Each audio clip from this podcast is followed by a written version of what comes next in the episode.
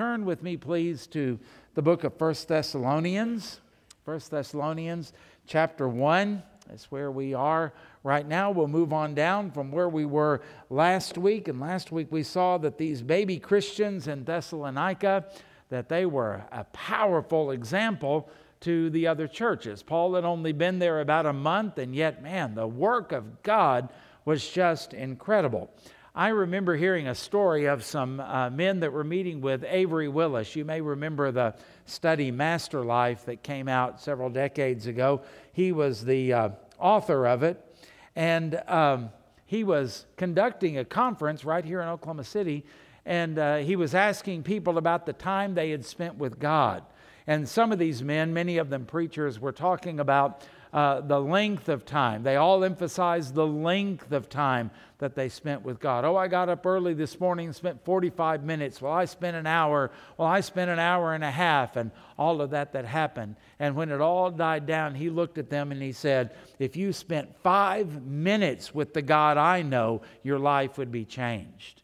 And his point was it's not so much the time that you spend with God, it's the fact that you are with God that changes life.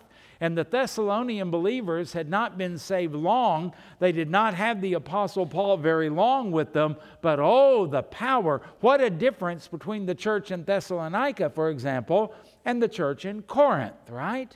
And so this is something that is amazing. And what is striking as you read this first chapter is something that we are all weak in, all need to be better in, and all that we are commanded to do, and that is being a witness for Christ.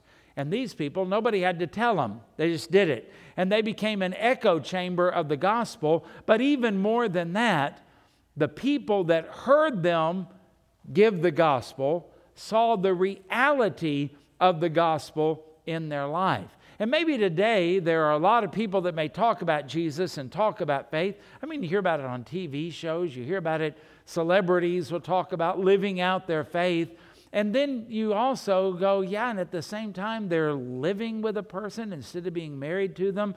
They're involved in drug and alcohol abuse and different things like that. They're in you know, uh, television shows or movies that are absolutely filthy, and you wonder about the quality of their faith. And at the same time, folks, that is what your family members, that is what your children and grandchildren are doing with you. How can you be in church and then be the way you are? How can you say you love Jesus and that you're going to heaven and be the way you are, do the things that you do? In other words, our life is supposed to give us credibility and prove the reality of the change that has taken place in our life. What a wonderful change in my life has been wrought since Jesus came into my heart, is what the old hymn says, and that certainly is true.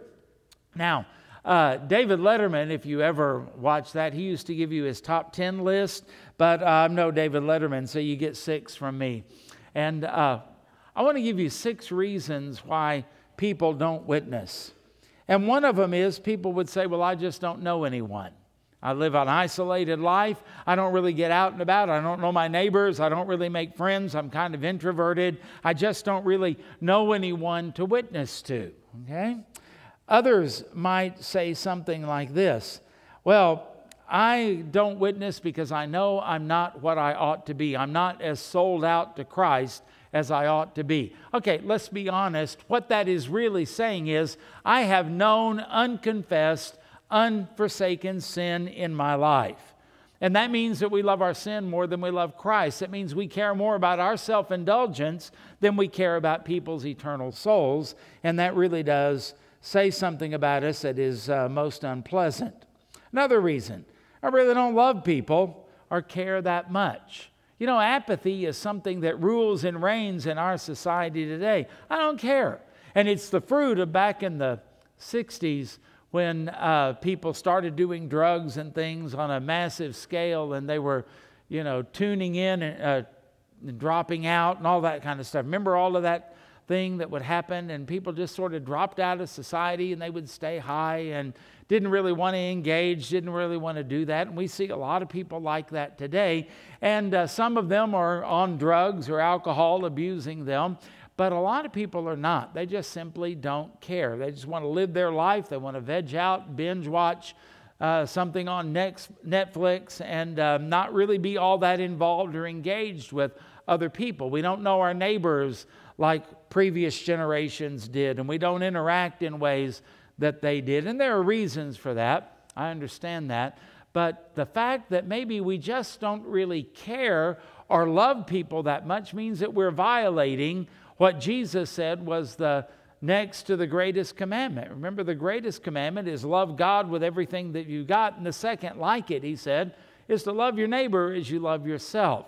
And so we uh, don't see ourselves as being commandment breakers, but that would be one. We just don't love and we don't care all that much. You know, just let them deal with their own life and their own situation, none of my business. For some people, it's, uh, they say, well, I ought to do it and I'm going to do it someday. And they say it's not really all that urgent. But if you think about it in the fact that you may die and you have no promise of tomorrow, you may die sooner than you think. Got to finish the sentence because you will die. And they may die sooner than expected. And opportunities are gone. And so we need to think about that. We only have so much time while we're here on earth to be a witness for Jesus Christ. And that's why we're left here on this earth to be a witness and to make disciples. You won't be able to do that in heaven, but you can do that down here.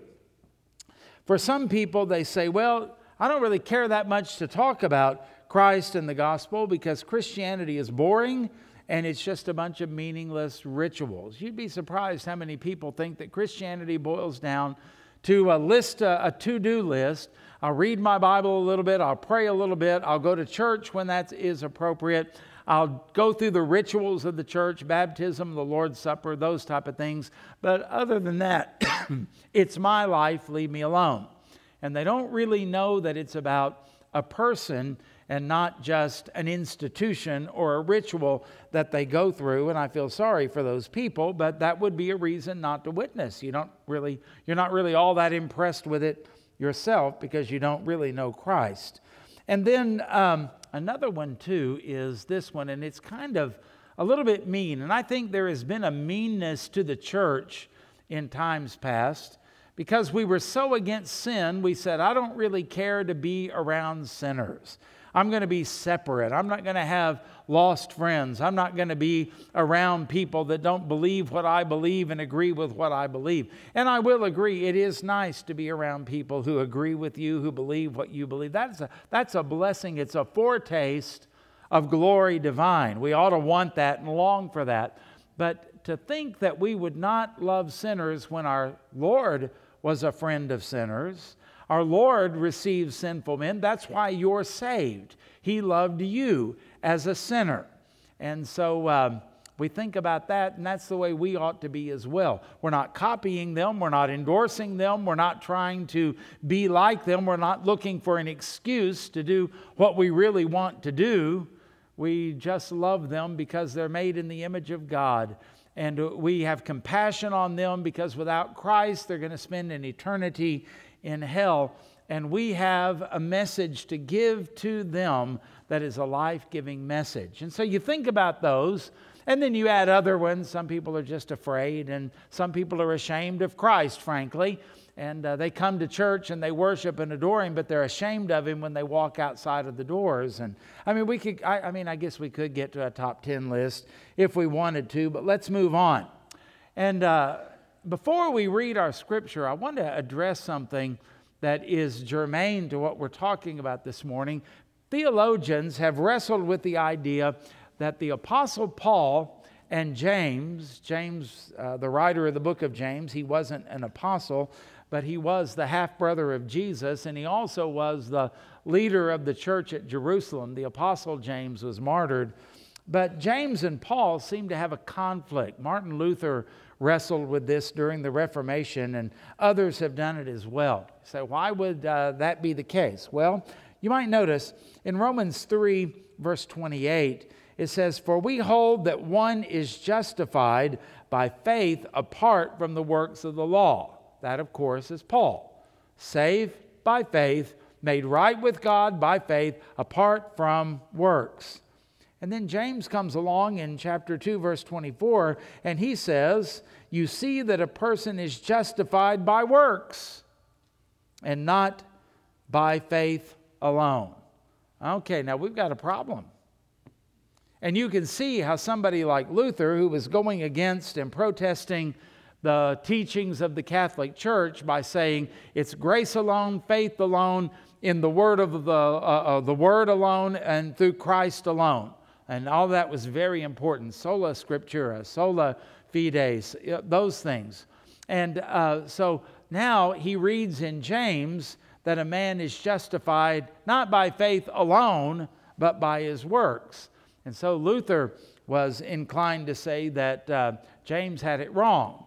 Well, there's a problem. Either James is not in the Bible and doesn't belong there, or we have a problem because we don't understand, and there's got to be a harmony between the two. What is the harmonization that theologians have been talking about for hundreds and hundreds of years? Because they're both obviously talking about justification. They both agree we need to be justified before God to be freed from sin's penalty. And uh, the difference is the audience. When Paul is talking about all of this, he is speaking about justification with God and before God. How does a man, woman, boy, or girl get right with God? And the only way is by the grace of God through faith alone, because God sees the heart. He's not watching the actions as much as he is looking at the sinful heart. And by faith in the Lord Jesus Christ and his death on the cross, our sins are forgiven and they're paid for, and we surrender to him as Lord, and he promises that those who do that will be saved. That's all of him. So, what's James talking about? Well, James is making the case that just as you are justified before God, you have to also be justified before men. In other words, why should your son believe that you are for real as a Christian? Why should your daughter follow in your footsteps as a Bible believing Christian? Why should they? And we might be easy for us to say because it's right and because I had them in church and because of all of that. Well, let's back up and look at it through their eyes. Why should they have any indication that your faith is for real. And that's what James is talking about because our neighbors look at us and they know we go to church and they may know there are some things that uh, we don't do that are like them, but you know, we cut our grass and uh, we take food to sick people and we do a lot of the same things that they do. And they say the only difference is they go to church. That doesn't bring conviction on anybody. That doesn't bring any realization of why they need to be saved on anybody. They just think we've added some things to our life and we're a little more disciplined, maybe, than they are, and that's really not the point. But James says that when we are living the Christian life, telling other people about um, Jesus and singing his praises and talking about him, what are we supposed to do? He said, You better back it up by the way you live. That's what he means by works, the way you live. Your attitude, your actions, your love, your mercy, your care, your servanthood, your commitments, your convictions, all of those things, well, they kind of have to match, or uh, we've got a little bit of a problem because people can't see your heart but they can see your works. And that's what James means. Let me, let me read you a few verses. James 2 14 through 17. What good is it, my brothers? So he's speaking to Christians. If someone says he has faith but does not have works. Now he's going to give an illustration of it. He's, he's saying that it is like uh, he says, Can that faith save him? And here's the illustration. If a brother or sister is poorly clothed and lacking in daily food, and one of you says to them, Go in peace, be warmed and filled, without giving him the things needed for the body, well, what good is that? Well, everybody understands that. You don't send somebody that is ill clad out into a blizzard and say, God be with you, I hope you stay warm. That's not going to help them. They need a coat. He's saying there's something that has to back up the words, Stay warm with this coat. Stay warm with this scarf. Stay warm with this hat. Be filled with this soup. Be filled with this sandwich. Something has to back it up to do that guy any good. And that's his illustration when he makes a statement. So also, faith by itself, if it does not have works, is dead. And actually, what he's saying there is it's a non saving pseudo faith. Why? Because there's nothing backing it up. Now, Paul would agree with that. In Ephesians chapter 2, verse 8, Paul said, For by grace are ye saved through faith, and that not of yourselves, it is a gift of God, not of works, lest every man should boast. And every good Baptist says to that, Amen, right? Uh, we always leave off the next verse. For we are his workmanship, created in Christ Jesus unto good works, which he has foreordained that we should walk therein. In other words, Paul is even saying the exact same thing that James is. People that are justified go to work, and the train is hooked up, and we do things for people, and we do them for the glory of the Lord, and it strengthens our witness. There's an old story about a little boy that was out on the streets in England and he was hungry and he was dirty and he was tired and they just called him a street urchin and pushed him out of the way until somebody came up to him and said, Little boy, and they gave him a piece of paper. They said, Go to, and they named a certain house and give them this paper. And he said, What does the paper say? And they said, The paper says John 3 16. And so the little boy went to that house and he knocked on the door and they said, Yes. And he handed them the paper and they said, Come in. And uh, when they were uh, when they had him in there, they fed him and then they gave him a bath and then they put him to bed.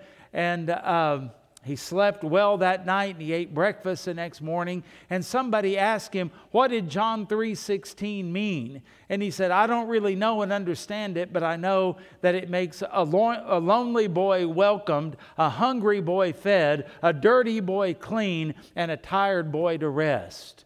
And I say that simply to say that that's what the gospel ought to do in our lives. It ought to change the way that we view and the way that we express love to other people who are lost and on their way to hell. And I say that because the Thessalonian church was a perfect example to us of how that happens, the two things being together. Their love for Christ and their love for one another and the change that was wrought in their life caused them to look at the world differently. And Paul makes this statement as we uh, come to our text this morning, looking at 1 Thessalonians chapter 1, verses 9 and 10. And he says, For they, and he's talking about lost people that he was trying, pardon me, trying to evangelize, for they themselves declare concerning us what manner of entry we had to you and how you turned to God from idols to serve the living and true God and to wait for his Son from heaven, whom he raised from the dead, even Jesus, who delivers us from the wrath to come. I mean, it's the whole package.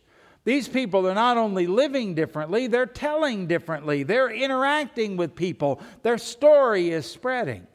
So, if we want to be a Thessalonian type witness, it's not the kind of thing to where we're going to go out and bombard everybody and scare them to death and be obnoxious and be annoying and all of those kind of things.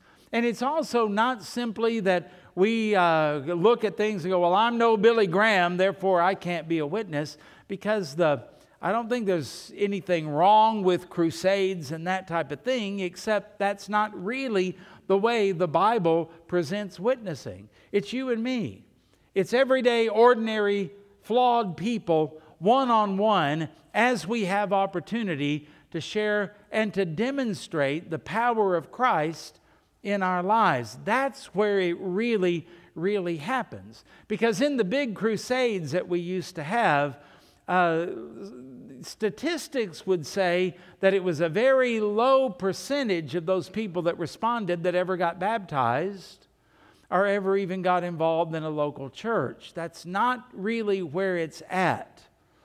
But there's a much higher percentage. There's always false converts, but there's a much higher percentage of those that are led to the Lord by individuals like you and like me that come to church. They come to church with us, they make a profession of faith, they're baptized, they are discipled, and they stick with it. Sometimes they uh, later on come to understand the gospel and say, Now's the time that I got saved. We don't care. We just want them to get saved. I was one of those. Some of you were one of those. It's a wonderful thing. And that's the testimony of the Thessalonican church. Paul said, We start telling people a story about how we went to Thessalonica, and they're going, Oh, we've already heard that one. And then they begin to tell Paul and Silas and Timothy that story. These people in Thessalonica were active, and people were hearing about them by the way that they lived and the way that they spoke. They both went together. So, if we're going to do that, what do we do? Okay, write down the word relationships. You'll notice here it starts off with them, they shared their story. Well, nobody would want to hear my story. Uh, somebody will. Somebody will. And so many times we think our story, if it's not dramatic, if it doesn't have a miracle in it, a dramatic powerful lightning flashed and this and this happened. I don't have anything to share. Listen, if you are born again, you are a miracle, and you're God's greatest miracle, and you need to tell that story. It may be boring, it may be ordinary, it may be really, really normal, but sometimes people need to just identify with just an everyday, boring, normal individual like you. Because there are some people that they look and they hear a testimony that is flashy, powerful, and all of that. And boy, they're overwhelmed by that. Some people aren't. Some people are just skeptical. How do I know that guy's telling the truth? But if they hear your story, that you're just a person, you get up every day, you make your bed, you cut your grass, you cook dinner, you're raising children, you change diapers, you go to work, you carry a lunch with you to work, that type of thing. They go, okay, you're a guy like me. You're a lady like me. I can understand that. And then you have a powerful testimony. And sometimes, keep in mind too, you may think that your kids know your story and the family story and the testimony of faith, but they may not. Because there were times I tried to tell my kids our story, and they weren't really all that interested. They didn't really listen. They got bits and pieces of it, kind of like you did. There, there needs to be some of those times when you share with them, and they need to hear it over and over again. Like Moses told the people of Israel, you, you t- speak to your children when you're lying down, when you're sitting up, when you're going in, when you're coming out. In other words, it needs to be a topic of conversation. They need to hear what God has done in your life and hear it over and over and over again. But then again, so do your neighbors, so do people in the church. So do uh, friends at work and those type of things. Because you'll notice here that these people said, for they, I mean, Paul said, for they themselves declare concerning us what manner of injury we had to you. Now, how did they hear that? How did they know that? Somebody was talking. And you'll be surprised how sharing a story can lead into a gospel witness. It may not but it may build a relationship that later gives you that opportunity. People need to know you. We live in a lonely world. Get to know people. Share things about yourself and watch while you're sharing it. My dad was in the military. We lived all over the uh, nation and we lived even in Europe. And while I'm talking to somebody about that, I'm watching. I'm watching for interest, and something can come up, and then I can bring in something about we went to church every Sunday because my parents were believers in the Lord Jesus Christ. I'm watching, I'm watching, and they may just give me a simply, well, that's nice. I'm glad you had a faith tradition. We're Buddhist or something like that. Okay, maybe the door is not open right then, but maybe a seed is planted. Or maybe there's a crack in the door. I'm seeing light in all of that now. I'm encouraged. I've got something to pray about. Or maybe the door flings open wide and they say, Boy, I wish I had that kind of faith. Man, here we go. And we take off. But it so often begins because we take time to build relationships. And that's what I see in this. Just tell your story. Tell your story and look for an opening to tell the story of Christ in all of that. It's not a compromise. It's not saying we don't want to talk about Jesus. It means that we are just being polite. You don't just walk up to somebody's door and kick it in and say, Here I am. You knock first. And sometimes when we witness, I feel like we're just kind of banging the door down and invading into their life and then wonder why they're not happy about it. Be, be a, a kind person, be a loving person, and uh, be considerate about them. And so, through telling our story, getting to know uh, them, and do a little bit of listening too. Listen to their story. You're knocking on the door to see if anyone's interested, to see if anyone wants to answer. Okay, number two. Write down the word consistency. I think one of the biggest hindrances to our witness is the fact that people are just not consistent. You don't believe me? Ask any lost person.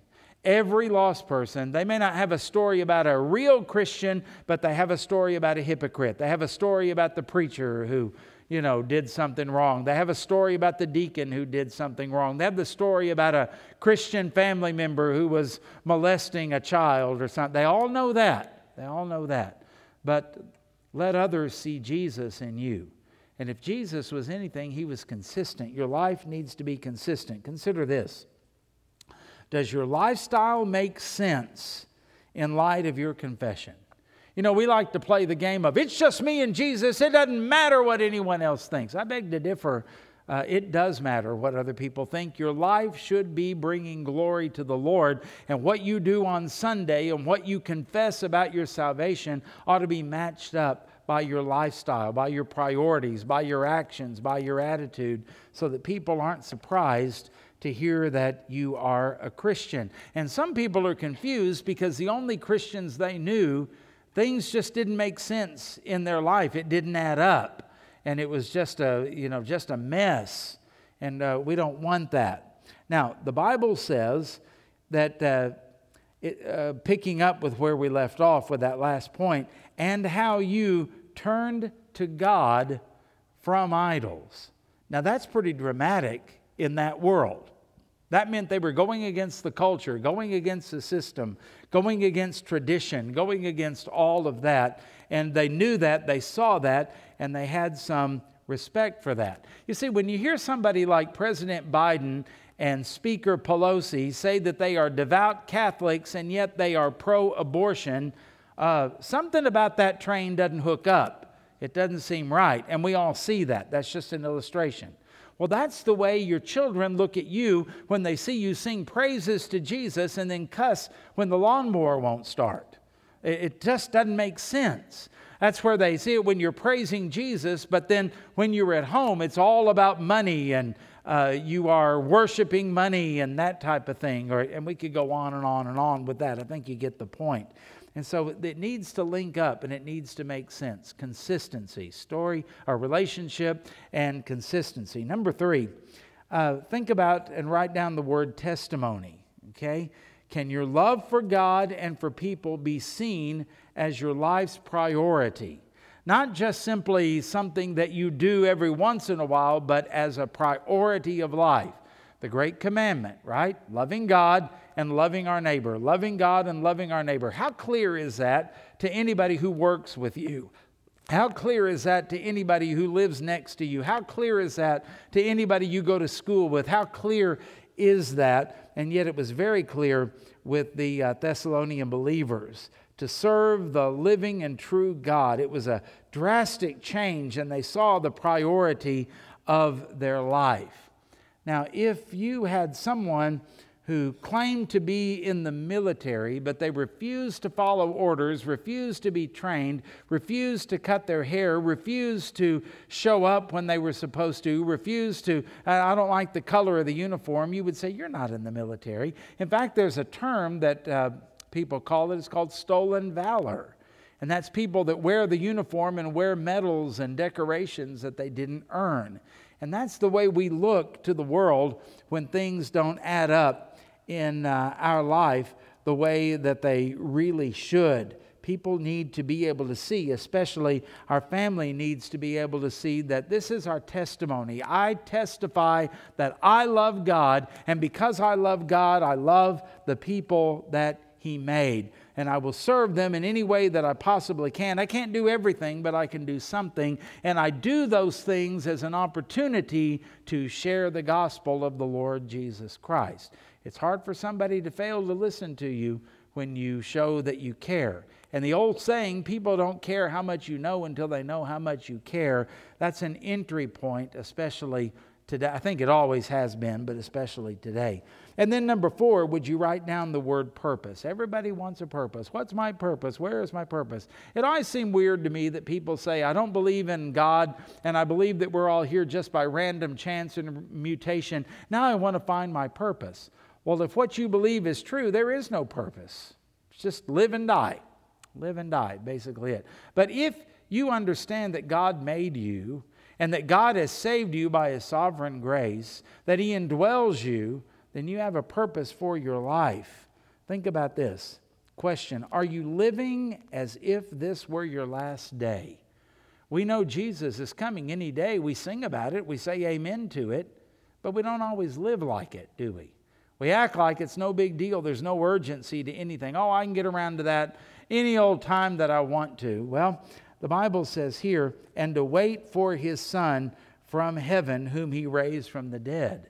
There's an end that's coming. Time is running out. The runway's getting short. We're closer to that than we've ever been before. And one way or another, either through the Lord's return or through your death, you're going you're to be out of here. You're going to exit. You're not going to be here forever, and neither are they. And so take advantage of the time.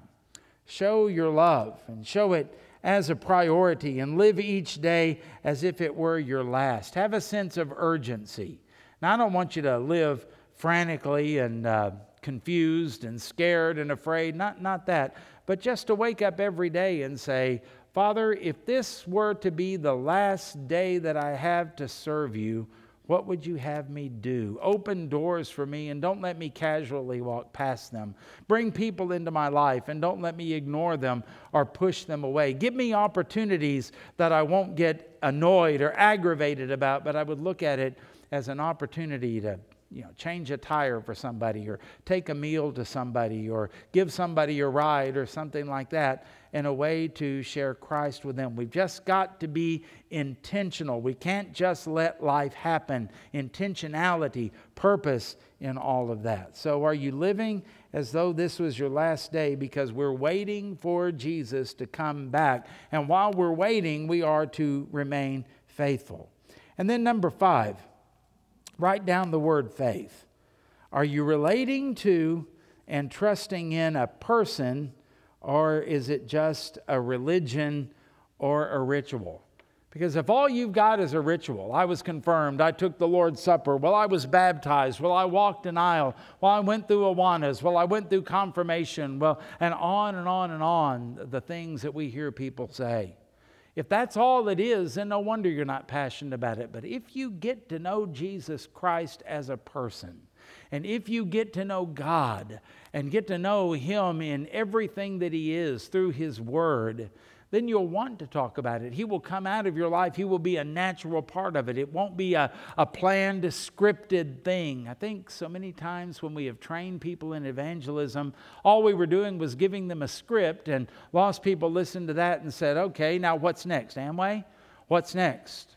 Plexus, what's next? I mean, where are you going with all of this? And we sound like multi level marketing people that have been taught a script to give to others when the Thessalonians were sharing a relationship with the true and the living God. We found that Zeus is nothing, but Yahweh God is the creator of everything, and He has changed my life. And their story would come out, and their relationship with God would creep out, and they were filled with joy about Jesus because, well, they knew Him. And in knowing Him, they loved Him. You can't really love someone pardon me, that you don't know. And so the people that meet and then they begin to date and spend time together and really get to know each other and then they get married, they'll be much more successful than the person who just says, you know, I wrote a letter to, you know, a foreign country, send me uh, a mail order bride, and then we'll see how it works. That, those don't have much of a chance. And in the same way, you and I, we are the bride of Christ. We need to know our bride. And when we know him, we'll be excited about him. And when we know him, we will speak of him. And when we know him, it will be more than just a sales pitch or a script. And then number six. And you'll notice that the top six things that I said, they're corresponding to the points of the message. Number six, humility. Are you aware of the grace given to you? You know, when we have this thing about, I'm not sure I want to hang around sinners. I'm not sure I want to be around them. They'll trip me up. They'll mess me up. They'll get me dirty. They'll do all of that kind of stuff. Sometimes I think we forget that we too were dead in trespasses and sins. That Ephesians 2 passage that you like so well talks about the deadness of the human heart apart from Christ. It also says in there, and such were you. We forget. And we forget the grace of God, how He came to us, how He found us in our sins, and how we were condemned. And uh, He took us out of that condemnation into light, out of the kingdom of darkness into the kingdom of God. All of those wonderful, wonderful things. And that's the people that we're around. If God can save you, He can save anybody. If God can save Nebuchadnezzar, He can save anybody. If God can save the Apostle Paul, He can save anybody. And we ought to have that faith and that optimism, and we ought to remember the grace given to us and want that to be given to other people.